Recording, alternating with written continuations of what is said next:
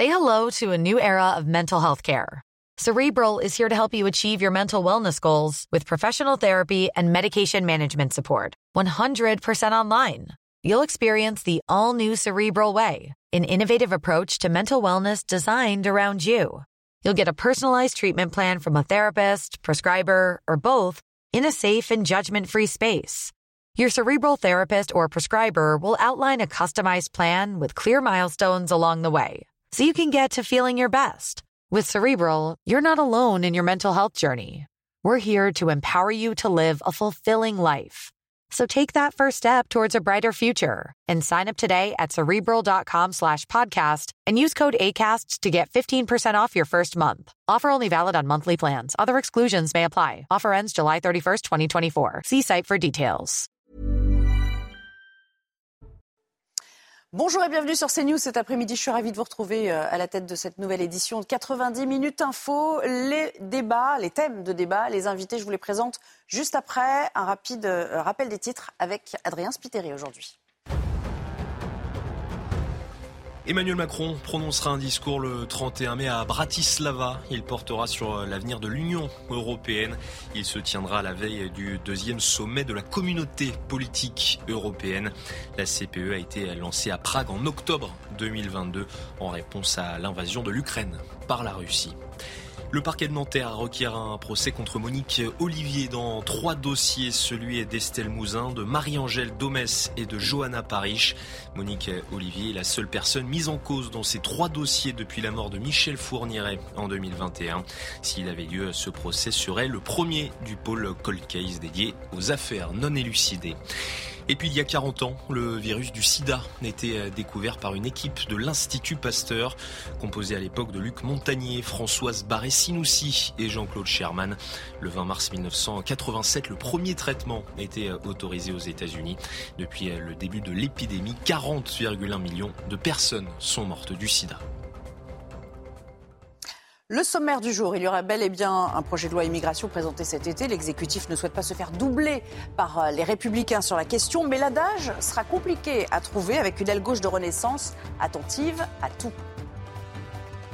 Le projet de loi sera présenté en Conseil des ministres au mois de juillet à l'issue d'une concertation qui a été confiée au ministre de l'Intérieur Gérald Darmanin dans les prochaines semaines pour que le projet de loi pour réformer le système d'immigration et améliorer l'intégration dans notre pays, il y ait une précision sur la méthode et le timing, mais aucun revirement.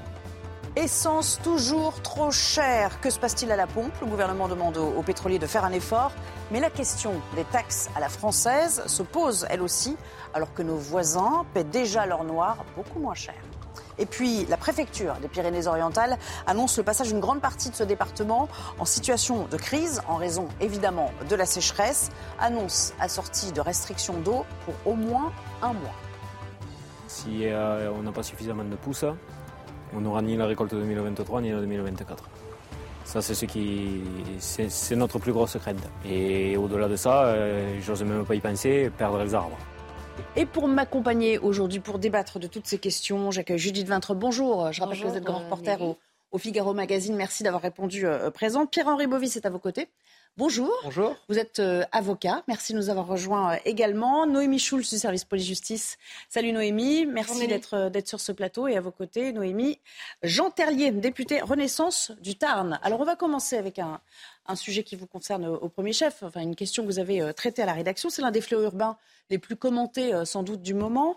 Euh, les rodéos se sont installés dans le paysage avec à chaque fois des moyens plus audacieux, plus astucieux de surprendre, de marquer les esprits, de provoquer aussi. Nouveauté dans les centres commerciaux fermés, on l'a vu ces dernières semaines, et puis plusieurs vidéos récentes en attestent. C'est ce qui s'est passé à Nantes il y a quelques jours. L'un des auteurs a été interpellé, il a été jugé en, en comparution euh, immédiate, et à l'arrivée, donc, la peine. Noémie Schulz, qu'est-ce que ça donne? Eh bien, il a été condamné à 12 mois de prison ferme. Dans le détail, c'est 10 mois de prison euh, pour euh, ce euh, rodéo, donc dans ce centre commercial, et euh, 2 mois euh, de euh, révocation d'un précédent sursis, puisque ce jeune de 20 ans avait déjà été condamné en juillet 2021 pour conduite sans permis de conduire et sans assurance. Donc ça fait un total de 12 mois de prison. Ce qu'il est important de souligner, c'est que le tribunal a pris soin de préciser que cette peine-là serait effectuée à domicile avec bracelet électronique. Ça s'appelle un aménagement ab initio, c'est-à-dire c'est le tribunal lui-même qui prend cette décision. il peut arriver que le tribunal ne précise rien et qu'ensuite ce soit le juge d'application des peines qui dise bon, on peut envisager un aménagement de peine.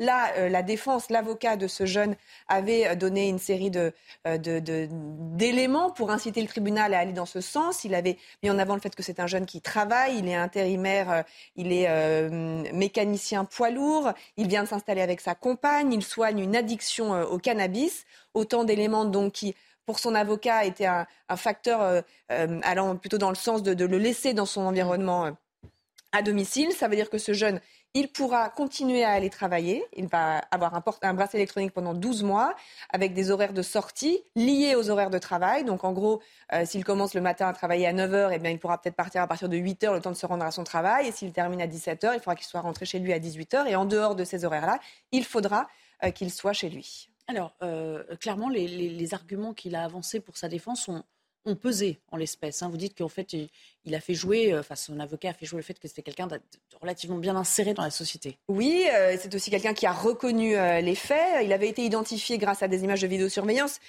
sur, les, vidéos, on avait, les policiers avaient repéré cette moto jaune. ils ont réussi à voir qu'elle avait, fait le plein un peu auparavant grâce aux images de vidéosurveillance. Il avait payé avec sa carte bleue, donc ils l'ont retrouvé. C'est un jeune qui n'a pas voulu donner le nom de ses camarades de, de, rodéo. Il a évoqué une peur des représailles, mais lui, il a reconnu sa participation, il a assumé, il a parlé d'une grosse bêtise, euh, le fruit de l'effet de groupe. Il a dit qu'il s'était retrouvé un peu euh, entraîné dans l'ambiance euh, du moment. Il a aussi expliqué qu'il avait fait attention et encore une fois, je ne justifie rien, j'expose les arguments qu'il a, qu'il a euh, hier euh, donnés au, tribunal, qu'il avait fait attention à rouler au pas, qu'il était resté en première, qu'il n'y avait pas beaucoup de monde, qu'ils étaient restés peu de temps dans le centre commercial, et puis qu'il n'était pas à l'origine, il ne savait pas que c'était filmé et que ça serait diffusé. En ah gros, qu'il n'avait pas fait ça, c'est ce qu'il dit, c'est ce qu'il a dit, qu'il n'avait pas fait ça dans une euh, dans un but de diffuser ensuite ces, images-là. Donc ça, c'est pour ses explications euh, à lui. L'avocat, ensuite, lui, effectivement, il a mis en avant le, la dimension euh, personnelle, euh, insertion, le risque, effectivement, qu'il perde son travail, qu'à la sortie, peut-être qu'il replonge peut-être dans le cannabis en, allant en prison. Et le parquet qui avait requis une peine plus lourde de 18 mois de, de prison ferme, plus 3 mois de révocation de son sursis, eh bien, n'a pas été totalement suivi puisqu'il avait demandé une, de la prison ferme et que le tribunal a condamné à cette peine un peu plus légère avec cet aménagement sous bracelet électronique. Alors, avant de, voir de manière un peu transversale ce problème et la manière dont les pouvoirs publics tentent de lutter hein, contre les rodéos urbains, euh, quelques réactions euh, sur cette peine autour du plateau. Maître, je vais commencer avec vous. Est-ce que la, peine euh, dont il écope vous paraît être à la mesure, disons, de l'infraction commise?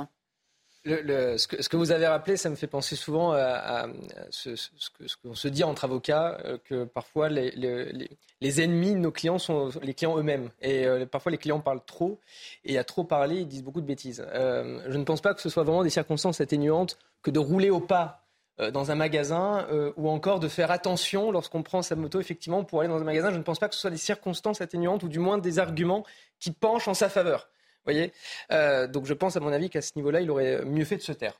Euh, Mais sur la peine elle-même, elle vous paraît être assez lourde, la peine, Je ne suis pas procureur de la République, je suis avocat. Euh, maintenant, le, ce qui est vrai, c'est que chaque dossier doit être analysé en fonction des éléments qu'on apporte. Et effectivement, si on a un jeune qui est inséré socialement, qui a un travail, etc., ça me paraît plutôt logique, effectivement, euh, qu'il y ait une, une, peine aménageable, ou du moins qu'il puisse poursuivre son activité professionnelle et qu'il ne soit pas coupé professionnellement, même si je peux comprendre que ça puisse choquer et qu'on puisse se dire que ce jeune méritait la prison, etc. Et je comprends d'ailleurs aussi les réquisitions du procureur qui est de montrer l'exemple.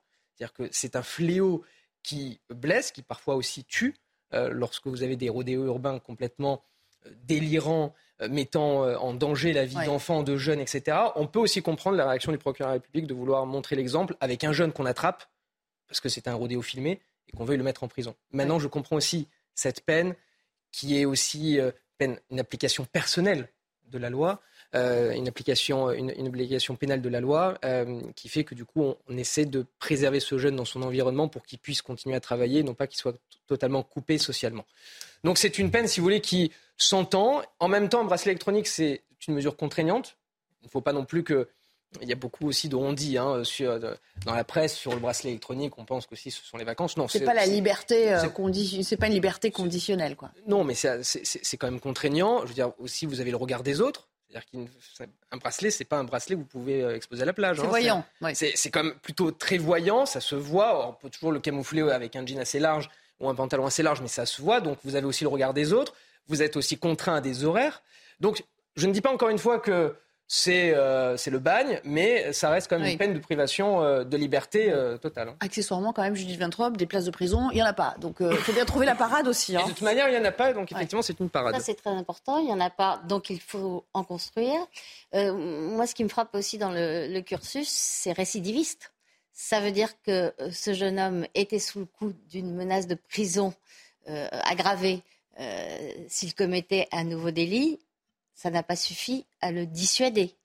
Ce qui veut dire qu'en termes de pédagogie, le, fait de ne pas aller en prison, et même si c'est une peine de prison euh, aménagée euh, par un bracelet électronique, euh, n'a à zéro portée. Ah, là, c'est différent. Il avait été condamné à du sursis. Là, c'est une vraie différence. Encore une fois, on a l'impression que. Pardon, la, définition du sursis, c'est que si vous commettez encore une fois un délit, le sursis tombe. Et Normalement, vous faites. Tombé. Il a, il a eu révocation oui, de d'accord, Mais, c'est une, une, peine ferme, hein enfin, je euh, Oui, bon, enfin, euh, excusez-moi. Avec... Sans emprisonnement. Non, non, mais je veux dire, si on s'en tient au, au, terme sans, juridique. Sans emprisonnement, c'est pas euh, une peine Dans l'esprit de beaucoup, mais bon, voilà. Dans l'esprit de beaucoup. Il se trouve que je connais des gens qui portent des bracelets.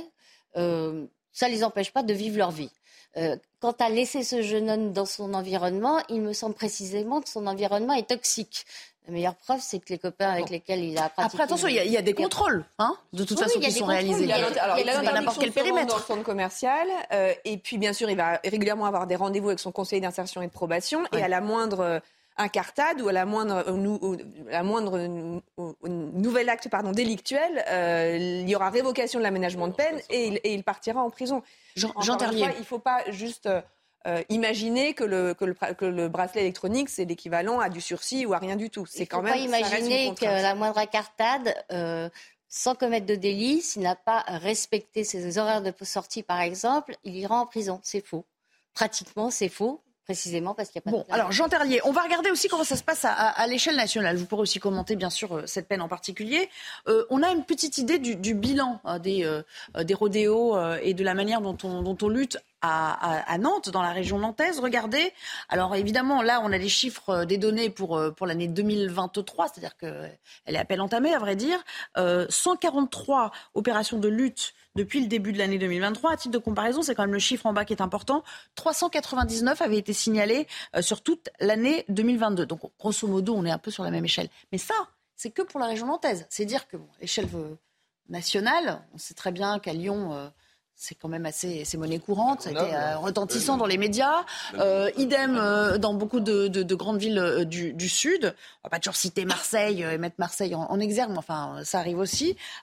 les pouvoirs publics peine un peu à trouver le remède. Alors évidemment, Gérald Darmanin il communique beaucoup sur euh, les saisies de véhicules, mais euh, est-ce que c'est très probant? On cite souvent l'exemple anglo-saxon. Pas question visiblement en France d'y venir, hein, euh, au fait de percuter le véhicule pour, le faire tomber, pour des raisons de sécurité. Est-ce que ça vous paraît probant aujourd'hui la manière dont on lutte contre ces rodéos?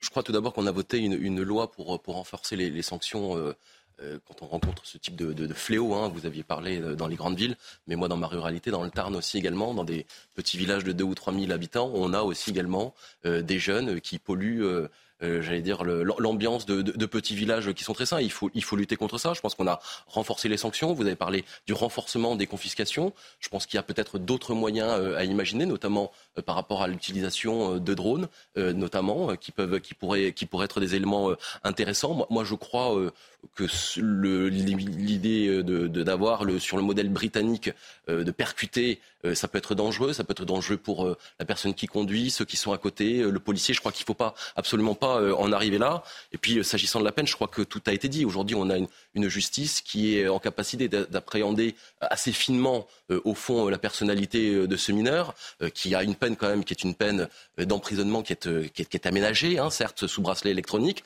mais encore une fois, qui permet à un magistrat de venir contrôler dans l'hypothèse où il ne viendrait pas à respecter les obligations inhérentes et qui ont été fixées dans le cadre de cette décision de justice, eh bien, de, revenir sous ce placement sous bracelet électronique et éventuellement, et éventuellement, in fine, de le placer. On a eu le cas, n'a pas respecté ses obligations. D'accord, un cas. Alors, maître, en pratique, ça arrive ou ça arrive pas?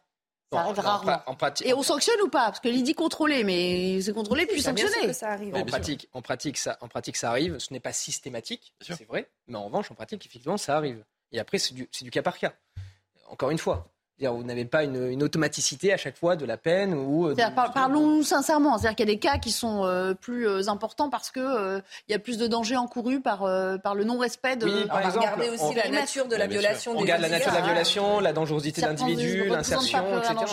C'est-à-dire que si vous cumulez, si vous cochez toutes les mauvaises cases, vous avez perdu votre boulot, vous n'en cherchez plus, vous restez chez vous, vous commettez encore des, des, délits, ou du moins vous voulez commettre, vous avez l'intention de commettre à nouveau des délits, etc., et vous violez vos obligations, bon, je, euh, on se doute bien que vous n'allez pas rester avec votre bracelet chez vous. Bon, mais c'est vrai qu'on en perd peut-être un petit peu l'aspect dissuasif. Enfin, je pense que c'est ce qu'elle soulève aussi, euh, Judith. Oui, moi je ah, pense, que, je pense qu'il vaudrait mieux, euh, puisqu'il faut bien tenir compte des capacités carcérales en France, une peine plus courte, mais effectuée. Oui, mais encore une fois, je pense que vous, avez raison. Dans, l'idée, ça pourrait être euh, la solution. Sauf qu'on a déjà vu qu'une peine de prison n'était pas de nature euh, à jouer sur la récidive. Je suis pas sous le contrôle de, euh, de mon confrère. Ah, c'est faux. Ah non.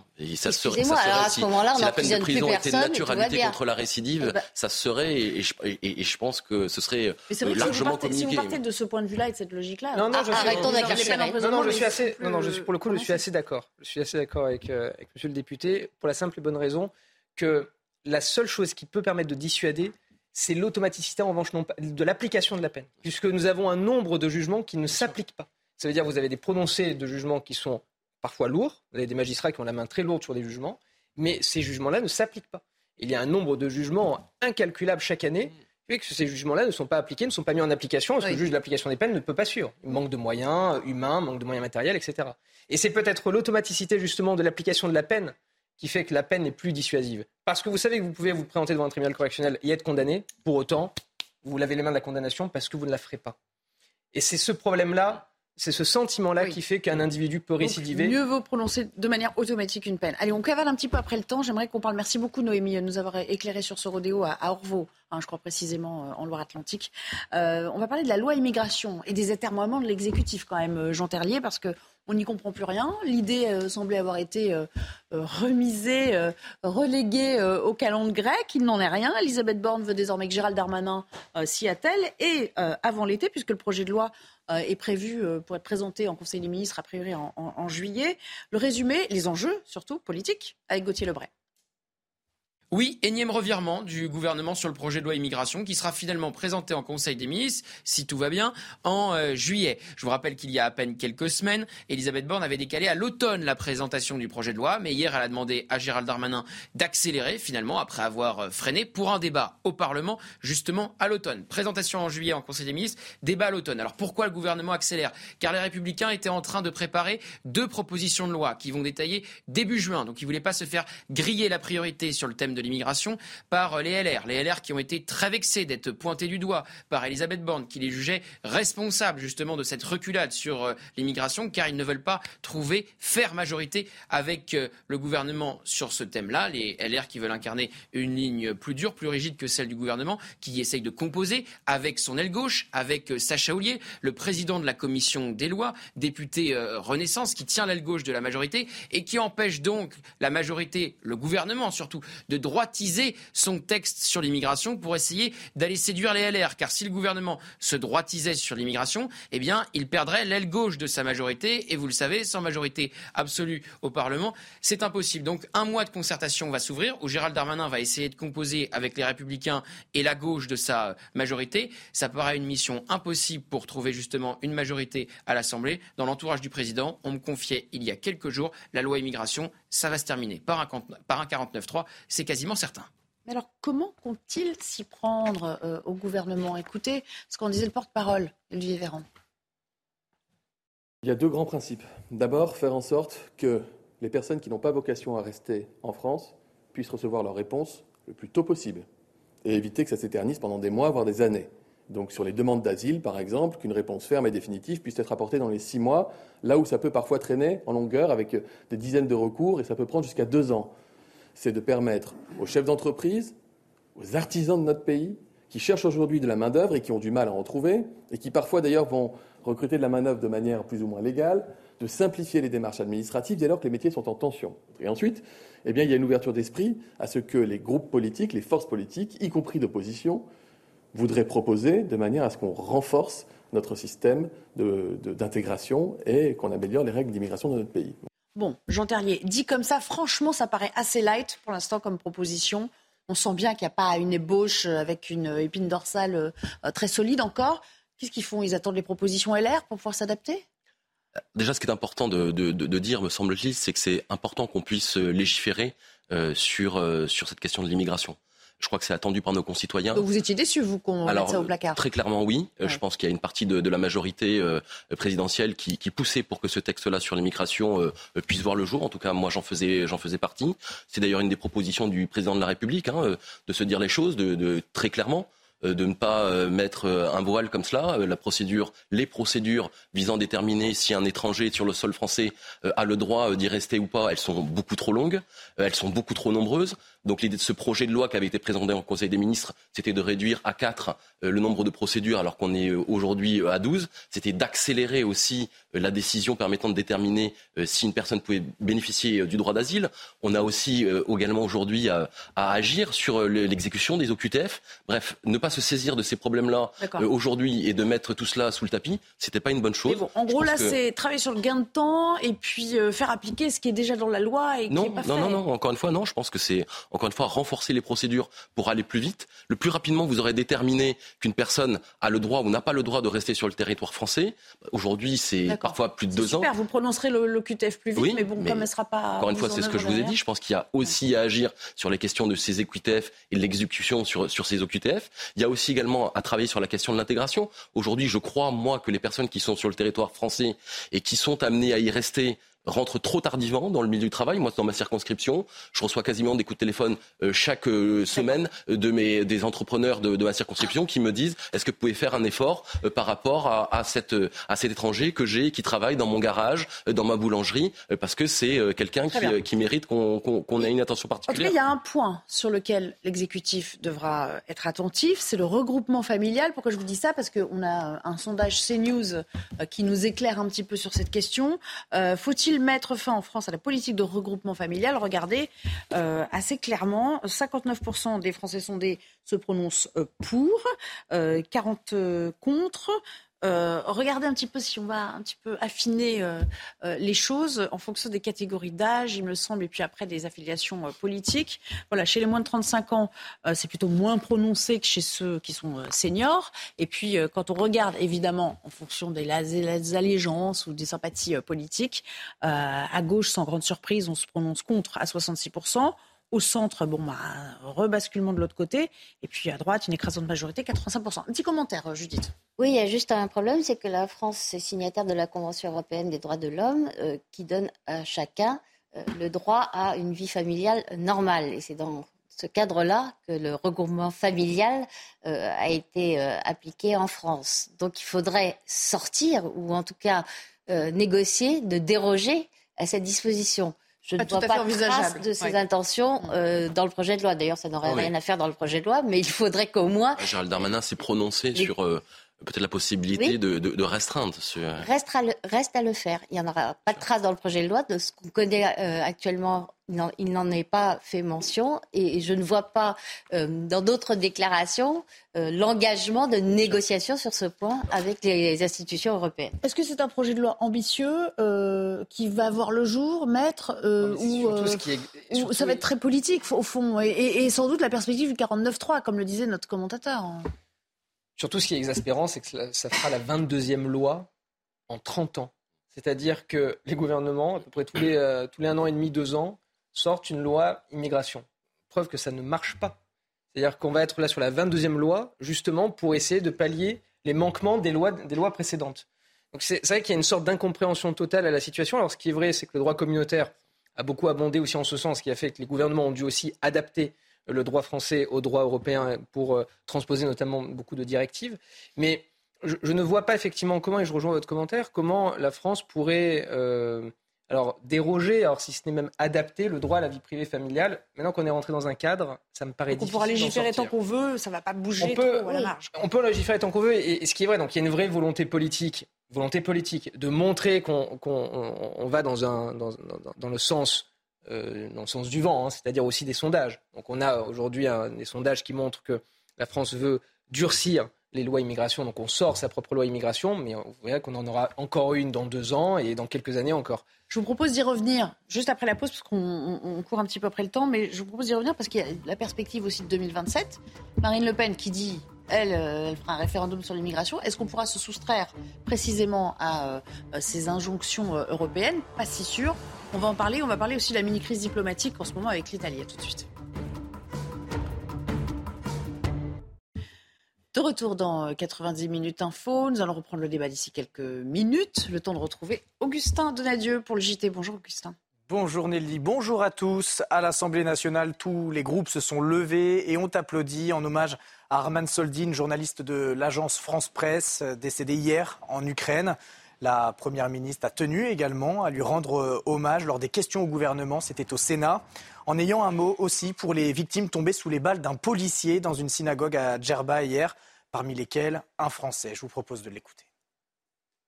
Je souhaite à mon tour, au nom du gouvernement, exprimer toute mon émotion et ma solidarité après le décès hier en Ukraine du journaliste Arman Soldin qui couvrait le conflit pour l'AFP.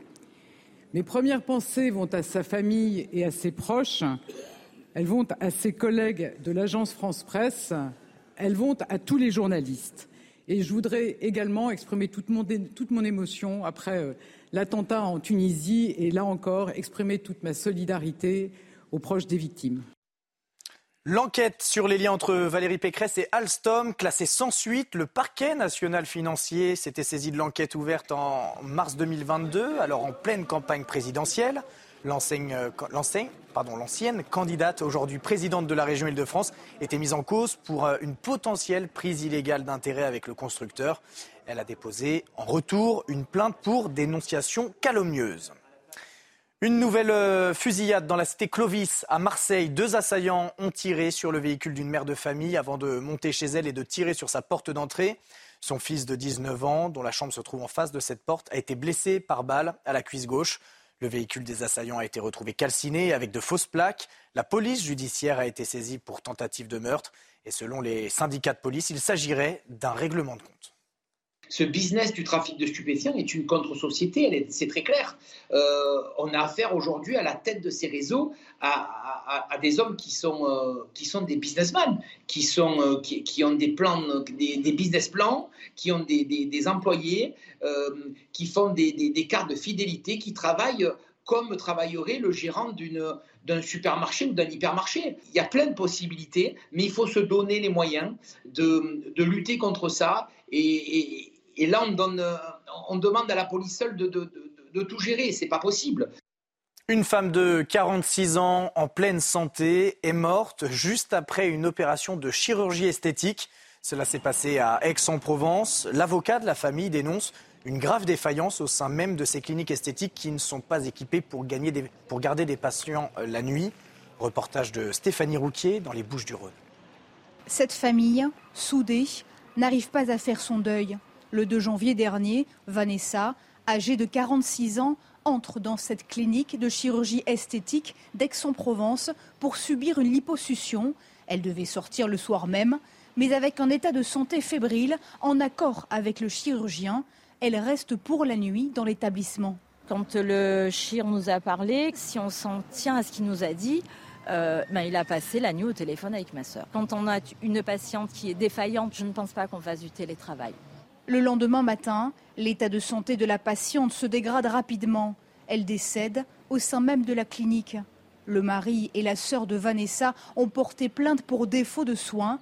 Leur avocat dénonce une grave défaillance. Ces cliniques, il y a tout en sécurité pendant l'opération, mais après, c'est de l'hôtellerie. Là, on l'a gardée, elle, seule, dans cette clinique, seule dans le bâtiment. Seule dans le bâtiment. C'est inacceptable. Selon les responsables de la clinique, elle n'a pas passé la nuit seule. Un infirmier était présent. Ils ajoutent que tout s'est déroulé dans les règles.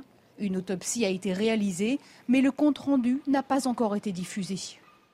Les autorités américaines redoutent un appel d'air à la frontière avec le Mexique. Depuis l'épidémie de Covid, une mesure permettait d'expulser sans délai les migrants vers leur pays au nom de la lutte contre le virus, sans possibilité pour eux de déposer une demande d'asile. Sauf que jeudi soir, le dispositif doit prendre fin. Le gouvernement de Joe Biden redoute un afflux de milliers de migrants, nombreux à vouloir passer cette frontière. Écoutez-les. Les agents nous ont assuré qu'ils nous donneraient une autorisation de séjour, qu'ils nous libéreraient et qu'ils ne nous renverraient pas ailleurs. C'est pour cela que nous sommes venus ici. Je ne veux pas retourner au Venezuela, parce que si tu manges pas le matin, tu ne manges pas le soir. Si tu ne manges pas à midi, tu ne manges pas le soir. Il n'y a pas d'argent pour acheter des chaussures aux enfants. Les gens meurent pour des médicaments. Je veux surtout donner une meilleure qualité de vie à mes enfants. Et tout de suite, vous retrouvez 90 minutes info avec Nelly Denac et tous ses invités, bien sûr, sur CNews. Merci beaucoup, cher euh, Augustin, et je vous dis euh, à demain pour euh, de nouvelles aventures avec le, journal. Judith Vintrobella, Pierre-Henri Bovis et Jean Terlier sont mes invités du jour. On parlait d'immigration et du gouvernement qui souhaite finalement remettre sur le métier le projet de loi qui semblait avoir été un petit peu remisé après l'épisode un peu désastreux pour l'exécutif de la réforme des retraites épisode non encore complètement refermé. On a parlé de l'immigration euh, euh, d'ordre familial, puisque je vous montrais ce sondage sur le regroupement familial qui euh, ne requiert pas l'approbation des, des, Français.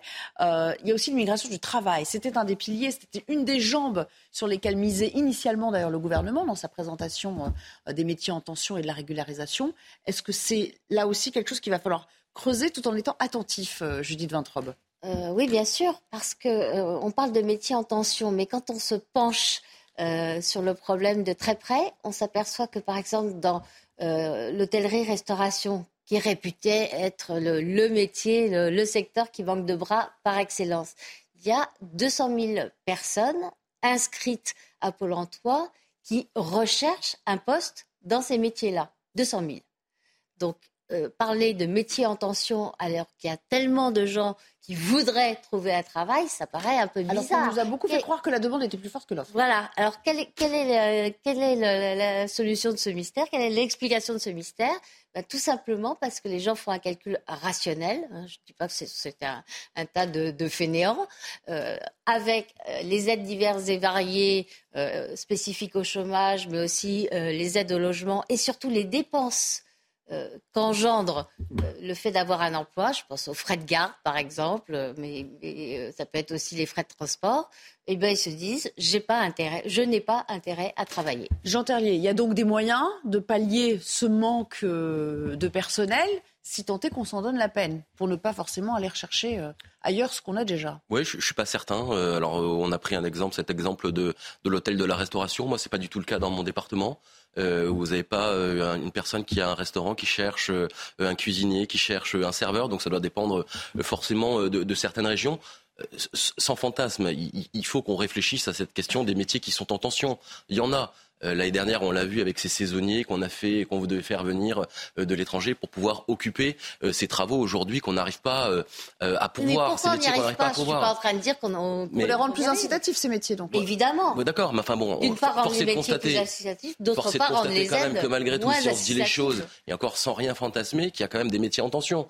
Donc si on peut se dire qu'à un moment donné, on peut réfléchir dans le cadre de cette loi immigration à mettre en avant la question de ces métiers en tension, peut-être en en faisant une liste, peut-être par, euh, par région, peut-être par département. Euh, vous évoquez votre chiffre, c'est pas le mien euh, dans le département du Tarn. national. Donc oui, mais national, mais, national, mais c'est surtout que, c'est surtout que au niveau, dans les stations balnéaires, vous dans les stations balnéaires, ils cherchent du personnel, ils peinent à trouver du personnel. mais est-ce qu'on peut dire, dire qu'on en demande, notamment dans l'hôtellerie, dans la restauration. C'est des métiers qui n'intéressent plus les étudiants en vacances. Non mais c'est des métiers qui n'intéressent plus les étudiants parce que c'est ça ne correspond pas à un certain, une certaine norme, à une certaine classe, etc. Qu'on préfère effectivement faire autre chose, soit effectivement rester chez soi parce qu'on va toucher plus ou moins la même chose, plutôt que d'aller travailler. Et, clairement, il y a, euh, une volonté, euh, je veux dire, de s'inscrire dans un, dans un mouvement de fainéantise qui est de plus ah, en moi, plus je parle pas de, Je ne parle pas de fainéantise, pardon. Hein. Je parle de bah calcul rationnel. Quand rationnellement, ça vous coûte plus cher ou aussi cher d'aller bosser que de ne pas bosser, eh ben vous choisissez de ne pas bosser. On peut l'appeler, on peut l'appeler comme on veut, mais en tout cas, effectivement, on a, on a le résultat est le même. On a voté deux lois. Est le même. Et attendez, en plein Paris, pardon, mais je veux dire, en plein Paris, euh, il y a des restaurants qui cherchent encore des serveurs bah, bien sûr. et des cuisiniers. Bah, bien sûr. Et donc, enfin, on peut pas dire qu'il n'y a pas de main-d'œuvre à Paris quand même. On peut pas dire qu'il n'y a pas de main-d'œuvre à Paris. Donc c'est bien un moment que l'offre ne rencontre pas la demande. Jean Terlier, donc euh, il, faut, il faut faire quoi? Il faut un système. Parce que là, ils n'ont pas encore affiné le tir, euh, le gouvernement. on attend les propositions de Gérald Darmanin en la matière. Mais, il faut faire quoi? Avec, du ministère de l'économie il, faut faire des listes de, par, région, comme vous dites, et dire bon voilà, là on attend à pourvoir. On va essayer de voir si ça match avec Pôle emploi Je pense qu'encore une fois, euh, et, en évitant tous les fantasmes, on a trois mois aujourd'hui. Gérald Darmanin a trois mois pour essayer de mettre autour de la table euh, les uns et les autres pour savoir ce sur quoi on peut s'entendre pour trouver une majorité, pour pouvoir voter un texte, encore une fois, euh, qui est devenu euh, nécessaire compte tenu de la situation. Ça va être un texte en même temps alors pour trouver une majorité. Mais non, on, est capable de trouver, et à l'Assemblée nationale, encore la semaine dernière, on a voté deux textes de loi, notamment celui sur, les, sur les Jeux Olympiques. On arrive à trouver des majorités dans cet hémicycle et on arrive à, à, voter des lois. Moi, je suis intimement persuadé, contrairement à ce que dit votre journaliste Gauthier Lebret, qu'on doit pouvoir trouver une majorité sur, sur ce texte immigration. Encore une fois, sur la question des procédures, pour raccourcir les procédures, pour en diminuer le nombre, pour faire en sorte qu'on prononce plus rapidement mm. euh, le, fait qu'on ait le droit ou pas de rester sur le territoire euh, français, le fait encore une fois qu'on accélère sur les encore. Non mais encore une fois, je, pense qu'on doit pouvoir arriver à trouver une majorité. C'est le but de Gérald Darmanin dans le cadre de cette négociation euh, qui s'ouvre et qui va durer trois mois. J'ai dit 23, puis, euh, puis mettre sur, euh, sur peut-être voilà, une autre les négociations avec la majorité. chiffrée qui n'a rien d'un fantasme. Les recours en matière de droits des étrangers en première instance, hum. occupe plus de 40% de l'activité des tribunaux administratifs. vous avez raison. Vous imaginez, les, recrutements et l'argent qu'il faudrait que, je ce, ne soit plus le cas. 14 procédures. Tant que les pays, d'autres pays l'ont compris avant hum. nous, tant qu'on traitera les demandes d'asile sur le territoire, on n'arrivera pas à exécuter euh, les décisions de justice euh, en éducation je, je, pense qu'il est illusoire de considérer qu'on peut traiter les demandes d'asile depuis les pays d'origine eh ben, compte eh tenu de la manière dont se fait On va voir en Grande-Bretagne et on va voir, on va voir au Danemark. Surtout, avant de vouloir privilégier la main-d'œuvre venue de l'étranger, il faut aussi se concentrer euh, sur la main-d'œuvre disponible en France. Il y a 7% de taux de chômage en France. Donc il faut réussir à faire baisser le taux de chômage en contraignant c'est malheureux de le dire, mais en contraignant aussi. jamais à zéro, hein, parce que le chômage, il y a, y, a, y a, un taux. non, mais par exemple, l'Allemagne, c'est à 3-4%. Et encore, il y a les Ukrainiens. En Allemagne, mais bon, effectivement, il y a encore notamment, un peu Et donc, voir dans quelle mesure, alors il serait possible de contraindre, voire de sanctionner ceux qui refusent un nombre d'emplois qui leur est proposé, dans la catégorie, évidemment, dans laquelle ils recherchent par rapport aussi à leur emploi précédent. Mais c'est impossible. Enfin, je, moi, je mets deux chiffres en perspective les 7% de taux de chômage et le nombre d'offres d'emploi qui est disponible sur le marché sur ces fameux métiers en tension. Et le fait, ce qu'on a essayé de, faire en, votant cette loi sur l'assurance chômage, en limitant aujourd'hui les conditions euh, de durée et d'indemnisation, qui doit produire ses fruits, qui doit faire en sorte que demain, quelqu'un qui travaille, eh bien, il gagne, il est plus intérêt et il gagne plus d'argent que quelqu'un qui euh, décide de rester euh, chez lui. C'est un progrès, mais il faut aller plus loin. La valorisation du travail, ça fait longtemps aussi qu'on en parle. Il faut que le travail soit bien plus valorisé que ce qu'on peut toucher au titre des Ça passe aussi par les salaires. Alors parlons pouvoir d'achat, justement, à présent. C'est un des postes budgétaires principaux des Français qui, euh, qui travaillent et qui donc se servent de leur, de leur véhicule, euh, le carburant. Alors il commence à baisser. On l'a tous un petit peu observé ces derniers jours, mais pas très vite, en fait. Et on s'est rendu compte que chez nos voisins euh, européens, eh bien, les choses allaient beaucoup plus vite. Alors pourquoi en France cette spécificité? Le résumé, Sommeil à l'Abidi. Des cours en baisse, mais pourtant à la pompe, l'or noir reste cher en France par rapport à nos voisins. Alors comment l'expliquer? On a déstabilisé complètement nos systèmes d'approvisionnement pendant trois mois avec euh, les pénuries en, raffinerie, avec euh, aussi quelque chose dont on parle peu, mais quand même 25% euh, du gasoil qui était en France était russe jusqu'au mois de janvier. Et donc on a changé de fournisseur. Pour les associations de consommateurs, c'est à cause des distributeurs et des producteurs qui veulent rééquilibrer leurs finances après la guerre en Ukraine en faisant de grosses marges puisque les taxelles n'ont pas bougé. Pour baisser les prix, certains distributeurs en appellent à l'État pour faire pression sur les producteurs. J'en renvoie la responsabilité à la ministre. S'il doit y avoir des acteurs économiques pour baisser le prix des carburants, euh, c'est d'abord celui qui fait le marché. Un message qui semble avoir été entendu par l'exécutif, qui demande aux pétroliers de faire un effort. Effectivement, Agnès Pannier-Runacher, à juste titre, a appelé les acteurs, et va continuer à le faire, à répercuter les baisses à la pompe, notamment, principalement, du côté des pétroliers. Pour le moment, le samplon 95 reste en moyenne 6% plus cher qu'avant le début de la guerre en Ukraine. Maître, donc les pétroliers, en fait, n'épargneraient pas la France. C'est-à-dire qu'ils joueraient le jeu pour tout le monde, mais nous, eh bien, les pétroliers, ben, ils continuent à pratiquer des, des tarifs exorbitants. Ça, c'est si on en croit Olivier Grégoire? D'autant plus que l'État refuse de, revoir la fiscalité aussi sur le carburant. ce, qui est un, ce qui est un vrai sujet. C'est-à-dire que la fiscalité sur le carburant est énorme et que les taxes payées sur un euro est considérable. Donc je ne vois pas aussi là comment l'État pourrait donner des leçons, sachant que l'État refuse même de baisser la fiscalité et de revoir la fiscalité sur le carburant, que ce soit d'ailleurs au titre de la TVA ou alors au titre de la fiscalité propre. Il y a bien eu la ristourne, elle a été éphémère, Jean Terlier, mais c'est vrai qu'il y a quand même vraiment de, largement de 15 centimes et qui ne s'affiche pas sur le prix de l'essence, qui s'affiche sur le ticket de caisse. Il y a quand même cette impression qu'effectivement, euh, on se déf... Pardon, mais pas question de taper systématiquement sur l'exécutif, mais Olivia Grégoire, elle est bien sympa, mais elle se défausse un peu et sur les distributeurs et sur les pétroliers. Mais à quel moment elle prend sa part de responsabilité? Non, mais la part de responsabilité, euh, on, la prend. On la prend quand on constate notamment euh, qu'il y a ces différences d'à peu près, je crois, 20 centimes par rapport à des pays euh, comme l'Allemagne ou autres, qui ont des fiscalités qui sont à peu près équivalentes aux nôtres. C'est-à-dire qu'à un moment donné, il y a ce qu'on peut appeler un rattrapage de marge du côté euh, des distributeurs et ou des pétroliers. Aujourd'hui, Olivia Grégoire avec Bruno Le Maire disent très clairement euh, attention, je vais, on va vous réunir. On veut que vous fassiez un effort pour que les prix redescendent plus rapidement. Ça a été dit euh, euh, par Olivia Grégoire. Il y a un projet de loi de finances euh, au mois de septembre. Il peut y avoir des, sanctions qui soient prises si on ne constate pas que les pétroliers ne jouent pas le jeu. Et, je pense que c'est tout à fait normal. Après, l'État, il a effectivement la, fiscalité qui est la sienne. Et je pense qu'on en a besoin pour, j'allais dire aujourd'hui, procéder à notre désendettement. Aujourd'hui, voilà, faire, faire avancer les politiques publiques de, on, on ne se désendette pas du tout. L'argent, bah l'argent qui est récolté par l'État via euh, les super profits euh, TVA et autres euh, taxes et impôts, il est redistribué en aides diverses et variées. Bah, il est, redistribué dans, sa grande majorité, mais il a quand même servi l'année dernière à ce qu'on puisse désendetter avec un objectif qui est de revenir en deçà des 3, des 3%. Sur les taxes chez nos voisins, ça, reste à vérifier. Moi, j'avais pas cette info. L'agence a baissé. L'agence a baissé la note de la France. C'est pas un fantasme, c'est en plus. Les chiffres, ils sont très clairs. Alors, on va écouter pour clôturer ce chapitre l'avis de ceux qui sont directement concernés, les Français à la pompe, vous verrez qu'eux aussi pensent que les taxes, c'est un peu too much. Il y a beaucoup de taxes. Il y a beaucoup, beaucoup, beaucoup de taxes. On parle des, on parle des distributeurs et des producteurs qui, euh, qui s'enrichissent, mais l'État se goinfre aussi un petit peu quand même. Je pense que tout le monde devrait faire un geste. Hein. Les distributeurs, l'État, et je crois qu'on en a besoin aussi. Hein. Tout le monde y trouverait son compte. Je comprends qu'il qu'ils fassent du profit et je comprends et ça serait bien qu'ils baissent leur marge. Pas normal, il faudrait que les taxes sur l'essence baissent. On va profiter euh, de l'inflation euh, latente pour euh, augmenter les marges et faire payer le consommateur, bien sûr que non. On n'a pas fini d'en parler, mais on guette le prix qui va baisser, qui baisse quand même. Hein. On, vous accorde ça quand même.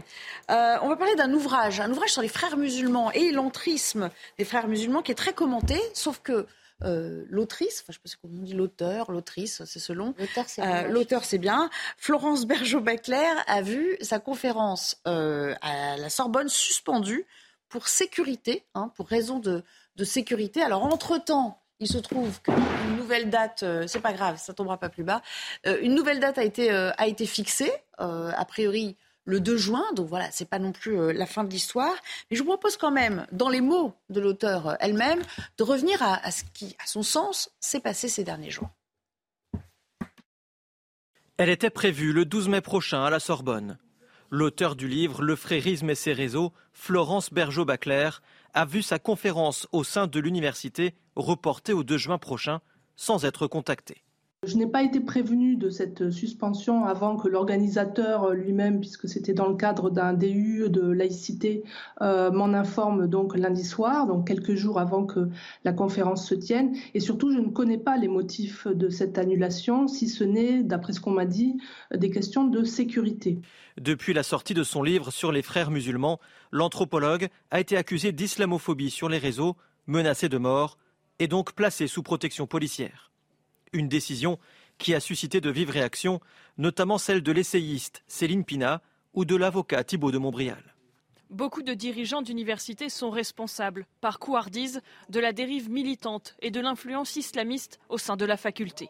L'annulation par la Sorbonne de la conférence de Florence Bergeau-Baclair est une belle victoire islamiste, fruit de la pression mise contre elle par les idiots utiles, les collabos et les séides fréro-salafistes depuis trois mois. Elle est belle, l'université du pays des Lumières. Selon Florence Bergeau-Baclair, la décision de la doyenne n'est pas justifiée. Des dispositions avaient déjà été prises pour assurer sa sécurité. La conférence devait se dérouler après les cours à 18h pour ne pas être perturbée par des étudiants le public était plus âgé, plus large et averti, selon ses mots. Commentaire signé Vincent Fernandège. Je vous propose d'écouter l'auteur elle-même euh, qui parle au fond de la réalité de l'université aujourd'hui. Donc il n'est pas tout à fait étonnant que ce livre ait eu euh, une réception mitigée à l'université, pour ne, pas, dire hostile dans certains cas, où euh, des, euh, des collègues m'ont, au lieu de réfuter, ce que j'aurais apprécié, tout, tout travail scientifique est réfutable, au lieu de cela, j'ai reçu donc des calomnies, des injures, jusqu'à des menaces de mort. Donc évidemment, ça, ça, pose, ça, pose le problème de la garantie de, euh, de ce genre de travaux à l'université euh, et aussi au CNRS. Judith Vintrop, c'est grave, c'est un signe des temps, c'est quoi? Au, au, mieux de la lâcheté, au pire de la complicité? Euh, C'est gravissime, même si sous la pression médiatique, parce que CNews en a parlé, parce que nous, au Figaro, on en a parlé, Finalement, la doyenne de la faculté de lettres euh, a trouvé une date, qui est donc le 2, euh, pour que la conférence de Florence euh, Bergeau-Blaclair ait lieu. Ça veut dire qu'en en fait, elle a anticipé des menaces qui, Florence Bergeau-Blaclair le rappelait, étaient déjà prises en compte puisqu'elle bénéficie d'une protection euh, policière. Il lui est arrivé, euh, elle, est au CNRS. Le CNRS a attendu presque deux mois euh, avant de publier un court communiqué pour lui affirmer son soutien. et encore, il y avait eu une pétition de chercheurs en sa faveur pour que le CNRS se décide à bouger. Il y a globalement euh, dans l'université française et, pas simplement dans les facs. Hein. Je pense à, le HESS, l'école des hautes études euh, en, sciences, sociales, euh, qui a reçu sans que ça n'émeuve personne Salah Amouri le 18 avril, Salah Amouri, je le rappelle, je le rappelle terroriste franco-palestinien, condamné en Israël, puis expulsé, encensé par la gauche. Alors lui, pour le colloque, donc c'est pas seulement du renoncement, mais c'est une forme de complaisance. Maître, Maître Bovis. Ce qui fait mal au cœur, c'est que l'université de la Sorbonne, qui est un symbole, au-delà même d'ailleurs du fait que c'est une université, c'est quand même le symbole d'ailleurs du pays des Lumières, euh, euh, exprime cette forme de lâcheté totale justement euh, en, reportant. Alors au départ, c'était une annulation, après c'était un report, effectivement, on peut le, on peut le saluer. Effectivement, c'est exaspérant de voir que depuis des années, l'islamo-gauchisme gangrène complètement l'université. Et on le voit d'ailleurs, on l'a vu il y a une quinzaine d'années déjà avec des revendications communautaires à, l'université. Ça commençait à émerger. Et à l'époque, des bonnes personnes avec des bonnes âmes morales disaient que non, ce n'était rien, c'était simplement des revendications de minorités qui voulaient se faire entendre, etc. Mais que ce n'était pas du tout politique et qu'il ne fallait pas non plus en faire tout un cinéma. Et c'était notamment la question du voile à l'université. Donc ça remonte à peu près il y a 10-15 ans. Et depuis, il y a des revendications communautaires chaque année de plus en plus importantes. J'ai moi-même enseigné à la Sorbonne, donc je peux en témoigner. Et là, avec ce qui s'est passé, c'est la, la, cerise sur le gâteau. Et je rejoins d'ailleurs mon confrère Thibault de Montbrial qui disait que c'était un symbole de lâcheté et vraiment de complaisance envers l'islamo-gauchisme, et c'est le cas. Jean Terlier, vous êtes député Renaissance, je le rappelle. De toute façon, on en parle quand même euh, régulièrement maintenant. Mm. Euh, il y a une forme de progression qui paraît inexorable de ces idées ou en tout cas du renoncement à d'autres idées. Il y a une, forme de pensée unique qui est en train de s'installer. Oui, moi je partage tout ce qui a été dit euh, par, euh, par, les, personnes qui sont euh, autour de ce plateau. On a en l'occurrence une écrivaine qui est courageuse, qui a déposé trois fois plainte parce qu'elle reçoit des menaces de mort. Elle est sous protection policière et malgré cela, elle a le courage de vouloir défendre ses idées dans, une, dans, un, dans, dans, un hémicycle comme celui euh, de la Sorbonne. C'est parfaitement admirable. Une lutte contre euh, l'islamisme, je crois que c'est à, à, saluer. Et, et je, le dis et je le répète comme ça a été fait, c'est très dommageable euh, que dans une enceinte comme celle-ci, on n'ait pas salué et, maintenu cette conférence comme cela, à mon avis, devait être eh le bien, cas. écoutez... Effectivement, non, l'islamo-gauchisme, parce que vous parlez de doxa, l'islamo-gauchisme devient effectivement la doxa à l'université, notamment dans les bâtiments publics. Eh bien, écoutez, je vous propose de prendre rendez-vous pour le 2 juin, puisque c'est la date qui a été fixée pour sa conférence, voir comment ça se passe et puis comment on apprend mm. les choses à ce moment-là. On espère. On va faire une toute petite interruption de séance et puis on reviendra pour parler de la sécheresse qui malheureusement pousse les Pyrénées-Orientales à prendre des mesures de restriction d'eau. On verra aussi que ça a un impact notamment sur les communes qui euh, vivent du tourisme et, euh, qui accueillent des, campings. Ce sera euh, le cas avec le, maire d'Argelès-sur-Mer qui va nous rejoindre et qui va nous parler de cette problématique. À tout de suite. De retour en votre compagnie et avant d'entamer la dernière partie de notre débat, je vous propose de se rafraîchir la mémoire avec le rappel des grands titres du jour. Adrien Spiteri. Le Conseil d'État interpelle le gouvernement sur le climat dans une décision sur l'affaire de la commune de Grande-Sainté. Il exige des mesures supplémentaires pour réduire les émissions de gaz à effet de serre d'ici un an. En 2019, la commune de Grande-Sainté avait saisi le Conseil d'État pour inaction climatique. Une nouvelle fusillade à Marseille. Elle a eu lieu lundi en fin de matinée. Deux individus ont tiré sur le véhicule d'une mère de famille avant de monter chez elle et de tirer sur sa porte d'entrée. Son fils de 19 ans a été blessé par balle à la cuisse gauche. Et puis Clarisse Agbenenou qualifiée pour la finale des mondiaux de judo dans la catégorie des moins 63 kilos. Elle affrontera la Slovène Andreja Leski en finale à 17h en quelques minutes maintenant. Elle tentera d'aller chercher un sixième titre mondial. C'est un phénomène qui se confirme malheureusement euh, année après année et comme attendu, la préfecture des euh, Pyrénées-Orientales a annoncé hier le passage d'une grande partie de ce département dans ce qu'on appelle la situation de crise en raison de la sécheresse historique qui frappe désormais euh, ce territoire. Regardez ce qui est en jeu avec Maureen Vidal pour commencer. Les niveaux des cours d'eau, des barrages et des nappes souterraines n'ont jamais été aussi bas. Le département des Pyrénées-Orientales passe en situation de crise pour la majeure partie du territoire. Une sécheresse inédite qui a conduit le préfet à renforcer les restrictions d'eau dès aujourd'hui et jusqu'au 13 juin. Parmi elles, l'arrosage des potagers et espaces verts sera dorénavant interdit. Le remplissage des piscines en utilisant l'eau du réseau est proscrit, ainsi que l'usage des douches sur les plages. Des mesures nécessaires, mais qui inquiètent agriculteurs et cultivateurs. Si euh, on n'a pas suffisamment de pousses, on n'aura ni la récolte 2023 ni la 2024. Ça, c'est ce qui, c'est notre plus grosse crainte. Et au-delà de ça, euh, j'ose même pas y penser, perdre les arbres. Là, là si, on perd nos arbres, euh, c'est sûr qu'on s'en relève pas. En visite dans les Pyrénées-Orientales samedi dernier, le ministre de l'Agriculture, Marc Fesneau, a promis aux agriculteurs des indemnisations sur les pertes causées par la sécheresse exceptionnelle. Eh bien justement, on va vérifier comment ça se passe sur le terrain. Nous sommes en direct avec euh, le maire d'Argelès-sur-Mer, dans ce très beau département euh, des Pyrénées-Orientales. Bonjour monsieur le maire, bonjour Antoine Parra. Merci de répondre à nos questions euh, aujourd'hui. Alors, votre ville, elle a quand même une spécificité, c'est que votre, j'ai vérifié, votre population, elle passe de 10 000 habitants en hiver à 150 000 résidents l'été c'est dire hein, euh, à quel point vous avez une densité de population euh, euh, qui grandit. il va sans dire que vous avez beaucoup de campings sur, le littoral. comment comptez-vous vous organiser? D'abord, je veux dire c'est dire à quel point notre station balnéaire est une station attractive, en premier lieu. Hein. Alors, évidemment, comme vous l'avez rappelé dans vos titres, la sécheresse que nous vivons est inédite je voudrais quand même rassurer tout le monde, nous vivons des jours heureux encore, nous ne sommes pas en situation de sinistre. C'est vrai qu'il faut prendre des précautions, il faut prendre des mesures pour faire en sorte que euh, la saison d'été, la saison estivale se passe pour le mieux. Ces mesures, euh, le préfet en a pris, a pris la mesure justement et a, et a édité euh, un arrêté préfectoral pour interdire certains usages. Alors ce sont certains usages qui ne vont pas affecter la vie de tout un chacun. Euh, euh, tous les vacanciers qui nous feront le plaisir de venir à sur mer vivront des jours heureux et, dans de très bonnes conditions. Simplement, c'est vrai que euh, certains professionnels, notamment les agriculteurs, souffrent aujourd'hui, souffrent énormément parce que leur production est compromise, carrément pour certaines déjà perdue.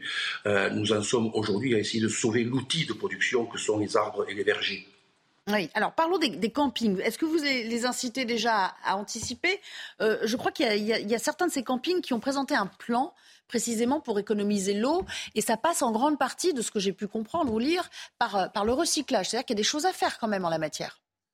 Il y a énormément de choses à faire. Alors les campings, je, dois saluer leur action euh, d'ores et déjà, c'est qu'ils n'ont pas attendu euh, cette crise profonde de, que nous vivons aujourd'hui même. Euh, ils se sont déjà réunis à plusieurs reprises durant les mois précédents cette situation, on la sentait venir, et ils ont déjà proposé un plan d'action. Évidemment que euh, l'usage qu'ils avaient de l'eau auparavant, ça ne sera plus le même.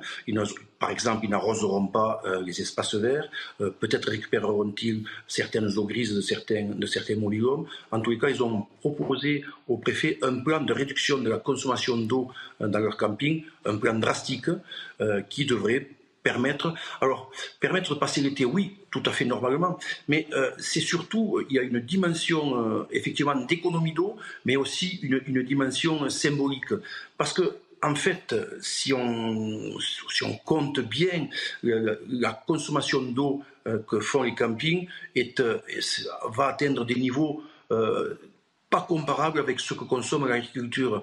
Euh, vous savez, les campings consomment, la totalité des campings consomment 2% de la quantité d'eau consommée dans les ça n'est pas, pas énorme. Donc, il y a l'aspect symbolique de voir effectivement des piscines remplies de, de, gens insouciants, mais c'est normal. Les vacances euh, font partie de, de cette, quête d'insouciance. Euh, mais lorsqu'on ne peut pas arroser sa propre récolte, c'est un peu compliqué de, voir ce spectacle. C'est une mesure qui a été prise pour des raisons d'économie un petit peu, mais aussi pour des, raisons symboliques. Ah J'ai une autre question, parce que qui dit sécheresse dit forcément risque accru euh, d'incendie, hein, de, de, feux de forêt l'été. Euh, est-ce que vous avez un plan là aussi, à la fois pour la protection de, la flore euh, autour des habitations et puis surtout l'évacuation, si ça devait en arriver à ça, des, des habitants? Est-ce que là aussi vous êtes prêts?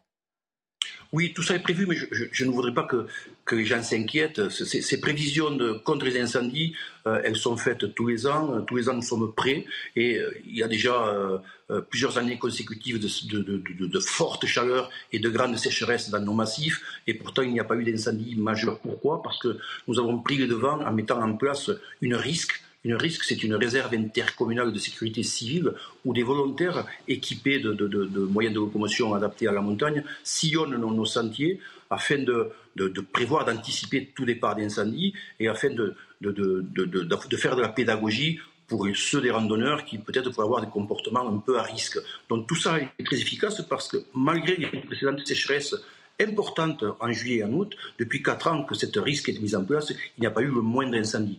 Cette année, c'est vrai que les incendies ont démarré très tôt, euh, ce qui est totalement inédit, mais notre risque n'est pas en place parce que nous ne nous attendions pas à ce que ces, incendies puissent démarrer à cette période de l'année.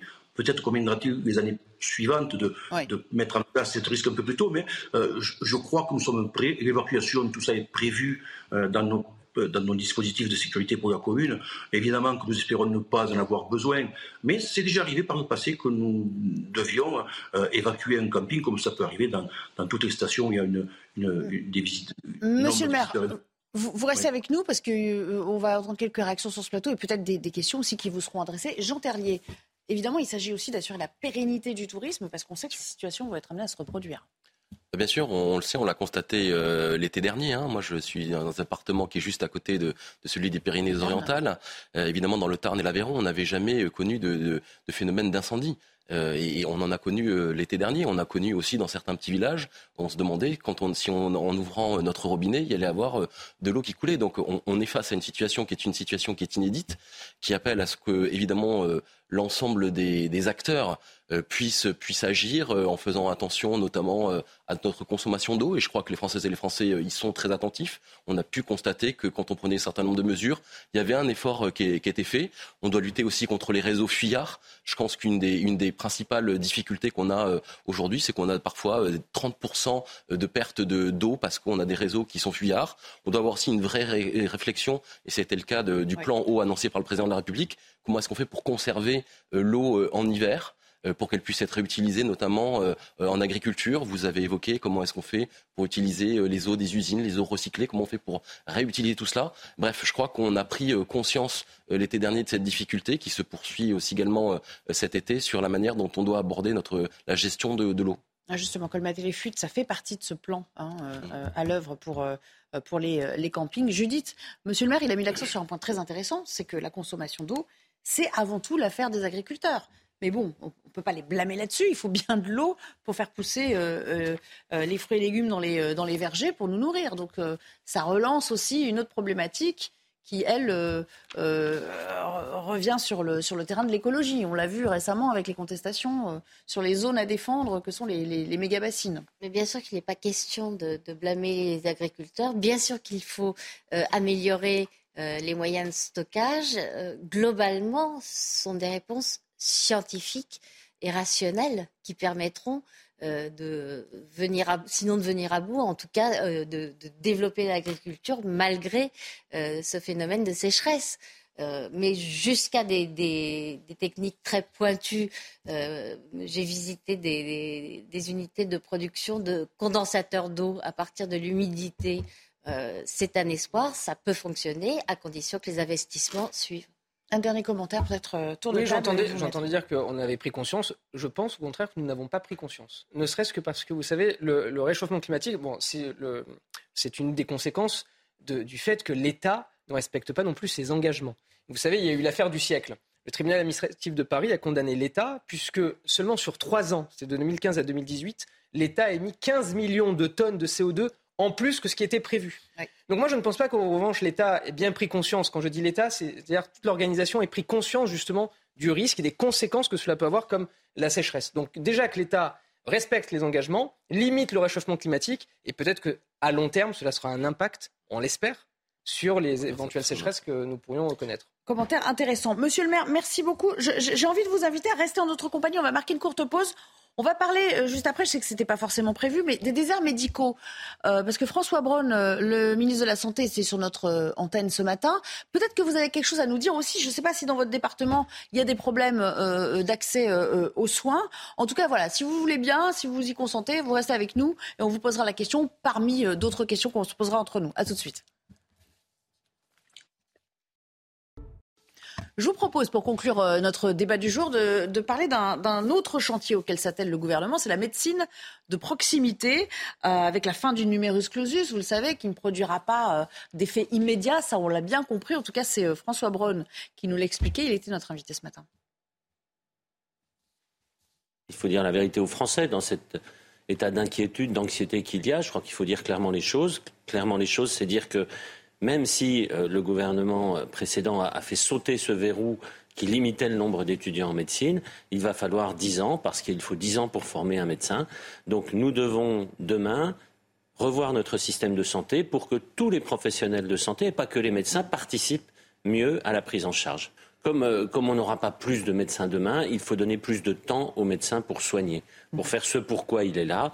C'est pour ça que j'ai décidé de supprimer un certain nombre de tâches euh, administratives ou bureaucratiques inutiles. Bon, relever les médecins de ces tâches, c'est déjà un début, quand même. Enfin, enfin, parce que vraiment, la surcharge administrative euh, plombait euh, l'exercice de la médecine et le système de santé en général, comme, comme, comme elle plombe toutes les, tous les grands systèmes français il y a une autre mesure qui aurait été peut-être euh, judicieuse, c'est d'augmenter convenablement le prix de la consultation euh, médicale. Les médecins avaient d'ailleurs manifesté le prix des, hein. honoraires. L'augmentation obtenue, je crois que c'est 1,50€ est complètement dérisoire. Nos médecins sont beaucoup moins payés que tous leurs homologues euh, européens. la première raison de la perte d'attractivité, elle est là.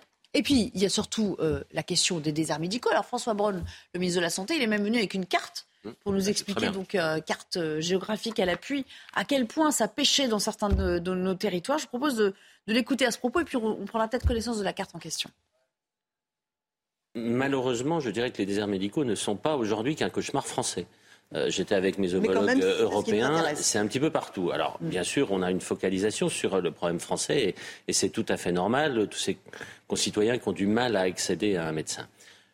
Moi, je, développe, depuis que je suis arrivé, le principe d'un travail à l'échelle des territoires, une espèce de solidarité territoriale avec des possibilités. Déjà, il faut donner des meilleures conditions de, de, travail aux médecins. Et ce travail en équipe, ce travail en groupe, en maison de santé pluriprofessionnelle, comme on dit, favorise l'installation des médecins. Voilà, alors euh, la carte, découvrons-la ensemble. Et puis on va sonder Antoine Parra, qui est le maire d'Argelès-sur-Mer, qui est resté en notre compagnie. Euh, bonjour, rebonjour, monsieur le maire. Alors regardez, la part des patients en affection longue durée sans médecin traitant, on voit bien que dans le centre de la France, eh bien, euh, il y en a 8 et plus, ce qui veut dire que là, on a, on a un vrai souci pour, pour soigner les gens. Où vous vous situez, vous, Argelès-sur-Mer? Est-ce que vous avez euh, vous êtes confronté à ces, problématiques ou vous diriez que vous vous en sortez plutôt bien? Bon, vous voyez bien sur la carte que mon département n'est pas le mieux outil de France, c'est une évidence, mais Argelès-sur-Mer, nous avons cette chance d'être une ville quand même attractive et on peut revenir dessus, mais c'est vrai que lorsque des médecins euh, veulent s'installer euh, en, milieu rural, qu'est Argelès-sur-Mer, eh bien, une ville comme un autre les attire quand même un petit peu plus un peu dans l'arrière-pays. Donc nous sommes pour le moment bien lotis. Cependant, euh, le maire que je suis ne peut pas manquer d'observer ce qui se passe autour. Et si on ne peut pas parler de désert médical à Argelès-sur-Mer aujourd'hui, euh, si on n'agit pas, il est possible que dans les années à venir, cette problématique se pose. Et donc, nous sommes en pleine réflexion également. Qu'est-ce qui manque à votre sens? Est-ce que c'est un problème d'accompagnement des pouvoirs publics? Est-ce que c'est un problème d'attractivité de certains territoires? On a bien compris que le soleil des, Pyrénées-Orientales euh, était quand même euh, un facteur euh, plutôt favorable pour vous. Mais qu'est-ce qu'il faudrait faire selon vous? Je crois que si on supprimait tous les obstacles, euh, ça irait dans le bon sens. Alors, un obstacle important que moi j'ai repéré, parce que j'ai identifié, parce que j'ai discuté avec plusieurs des médecins, euh, jeunes médecins qui, cherchent à s'installer, un obstacle, il a, été déjà, il a, déjà été soulevé, c'est l'inquiétude de s'installer seul dans un cabinet et, de vivre un peu l'angoisse de la solitude devant certaines, certaines décisions à prendre, certains cas. Et c'est vrai que les médecins aujourd'hui un, ont besoin de, travailler en équipe dans un centre pluri, pluri, euh, enfin, pluriel en termes d'offres de santé. Euh, et, euh, également qu'ils arrivent à conjuguer leur vie professionnelle avec une vie familiale. C'est très difficile lorsque un médecin est seul installé dans son cabinet. si c'est une équipe qui travaille dans un centre, eh bien, il est plus facile de prendre ces petites semaines de vacances par-ci par-là. Et c'est vraiment euh, une, une, chose importante qu'il faut leur donner l'opportunité d'avoir. Donc il faut aller effectivement vers les maisons de santé, plus de maisons de santé. L'intercommunalité quand même favorise euh, cet état. Euh, juste un retour d'expérience sur le Tarn, vous, qui n'êtes pas, pas très loin. Ben, j'allais dire, on ne fait pas exception à ce qu'a ce qu'a dit François Braun ce matin chez Laurence Ferrari. C'est qu'aujourd'hui, c'est 80% du territoire français qui, est, qui, était qui est un désert médical on, avait un peu cette idée, cette fausse idée de considérer que euh, dans les villes importantes, euh, on ne manquait pas de médecins et qu'en ruralité, par contre, on en manquait, ce qui est exactement le, le contraire. À Paris, pour trouver un euh, spécialiste, c'est la voilà. la bannière. Hein. Vous avez aujourd'hui dans certaines villes plus de 10 000 personnes qui n'ont pas de, médecins traitants. Donc c'était bien de, rappeler ce chiffre-là pour, pour dire et éviter une solution qui pourrait consister à ce qu'on impose aux médecins à aller s'installer à tel ou tel endroit. Ça rimerait à rien puisque c'est 80% du territoire français qui est en manque de médecins. Je pense que là, vous l'avez rappelé, c'est le numerus clausus qui a été euh, euh, supprimé, qui va permettre à terme qu'on ait quand même plus de 2000 médecins par an qui arrivent. Mais laissons-lui un, deux ans avant de se mettre en place. Il y a aussi des bonnes idées autour de, ces maisons de santé où on va retrouver des médecins, euh, des kinés, des infirmiers qui vont pouvoir travailler ensemble. Et je pense qu'un autre élément qui est assez important qu'on va voter, j'allais dire tout à l'heure dans, l'hémicycle, j'allais dire juste quand je vais sortir de, de cette émission, c'est la proposition de loi de Stéphanie Rist qui consiste à faire en sorte qu'aujourd'hui, par exemple, on n'ait plus l'obligation, c'est un des exemples, quand on a une entorse, d'aller voir un médecin euh, pour, euh, on peut aller voir directement un kiné sans en passer par une ordonnance d'un médecin. C'est aussi permettre qu'un pharmacien euh, puisse, dans certaines circonstances, renouveler des ordonnances sans qu'on ait l'obligation d'aller chez le médecin. Je pense que c'est toutes ces bonnes pratiques qui permettent que les professionnels de santé travaillent les uns avec les autres évidemment autour du médecin et sous la responsabilité du médecin, mais qu'on arrive à lutter contre ce phénomène de désertification médicale. Maître Bovis, que vous inspire euh, bah, ce, travail gigantesque hein, auquel s'attelle l'exécutif aujourd'hui? Il y, a deux, il y a deux points que j'ai trouvé intéressants. Le premier, donc, c'est la réforme du numerus clausus, effectivement. Euh, je trouve que c'est un point, un point important. Et le deuxième, qui est pareil, est un point intéressant, c'est peut-être imposer au tronc commun de médecine générale une quatrième année mmh. euh, d'internat dans des zones sous tension je trouvais que c'était assez intéressant, déjà, un, parce qu'on va apprendre le, on apprend le métier, et ensuite, de deux, parce que justement, des internes vont pouvoir se déplacer dans les zones rurales sous tension, accompagner justement un certain nombre de professionnels de santé. Je trouvais que c'était une proposition intéressante. On l'a fait pour la troisième année. On peut rajouter une année d'internat. Peut-être que ça leur donnera à certains envie de s'installer aussi après. Exactement. Et ensuite, après, sur l'allègement des formalités administratives, on l'a dit, et peut-être aussi étudier, euh, étudier une possibilité pour accompagner des jeunes médecins de bourse, d'aide financière, etc., pour s'installer, donc pour inciter justement, non pas contraindre, je suis tout à fait d'accord, mais peut-être pour inciter aussi des jeunes médecins à aller s'installer euh, dans des zones sous tension. On n'a pas fini d'en parler. Et puis la question des coûts, parce que qui dit maison de santé, là ça, vient de, ça me revient, dit aussi partage des frais. C'est-à-dire que quand on prend du personnel administratif, pour être relevé de, ces, de, ces, tâches-là, on peut se partager euh, une secrétaire médicale, par Souvent, exemple. vous l'avez dit, subventionné par les intercommunalités qui mettent à disposition des locaux. La, maison de santé, ça doit être un choix. Hein. Hum. Euh, les médecins libéraux qui ont décidé de, ne pas faire de médecine hospitalière et de s'installer euh, en ville ou à la campagne euh, seuls, c'est aussi cet exercice de leur métier qui leur convient. Si c'est pour se retrouver dans une structure pesante, c'est pas la peine. Merci à tous de m'avoir euh, accompagné cet après-midi. Merci Monsieur le maire. On était ravis de vous avoir en direct, Antoine Parra, et on vous souhaite une belle saison évidemment estivale du côté de d'Argelès-sur-Mer et, tout autour, bien sûr. À très bientôt, on l'espère. Dans un instant, vous avez rendez-vous avec Laurence Ferrari. Ce sera le début de, de Punchline. Et quant à moi, je vous dis à demain, 15h30, sur ce même plateau. Excellente fin de journée sur notre antenne. thank you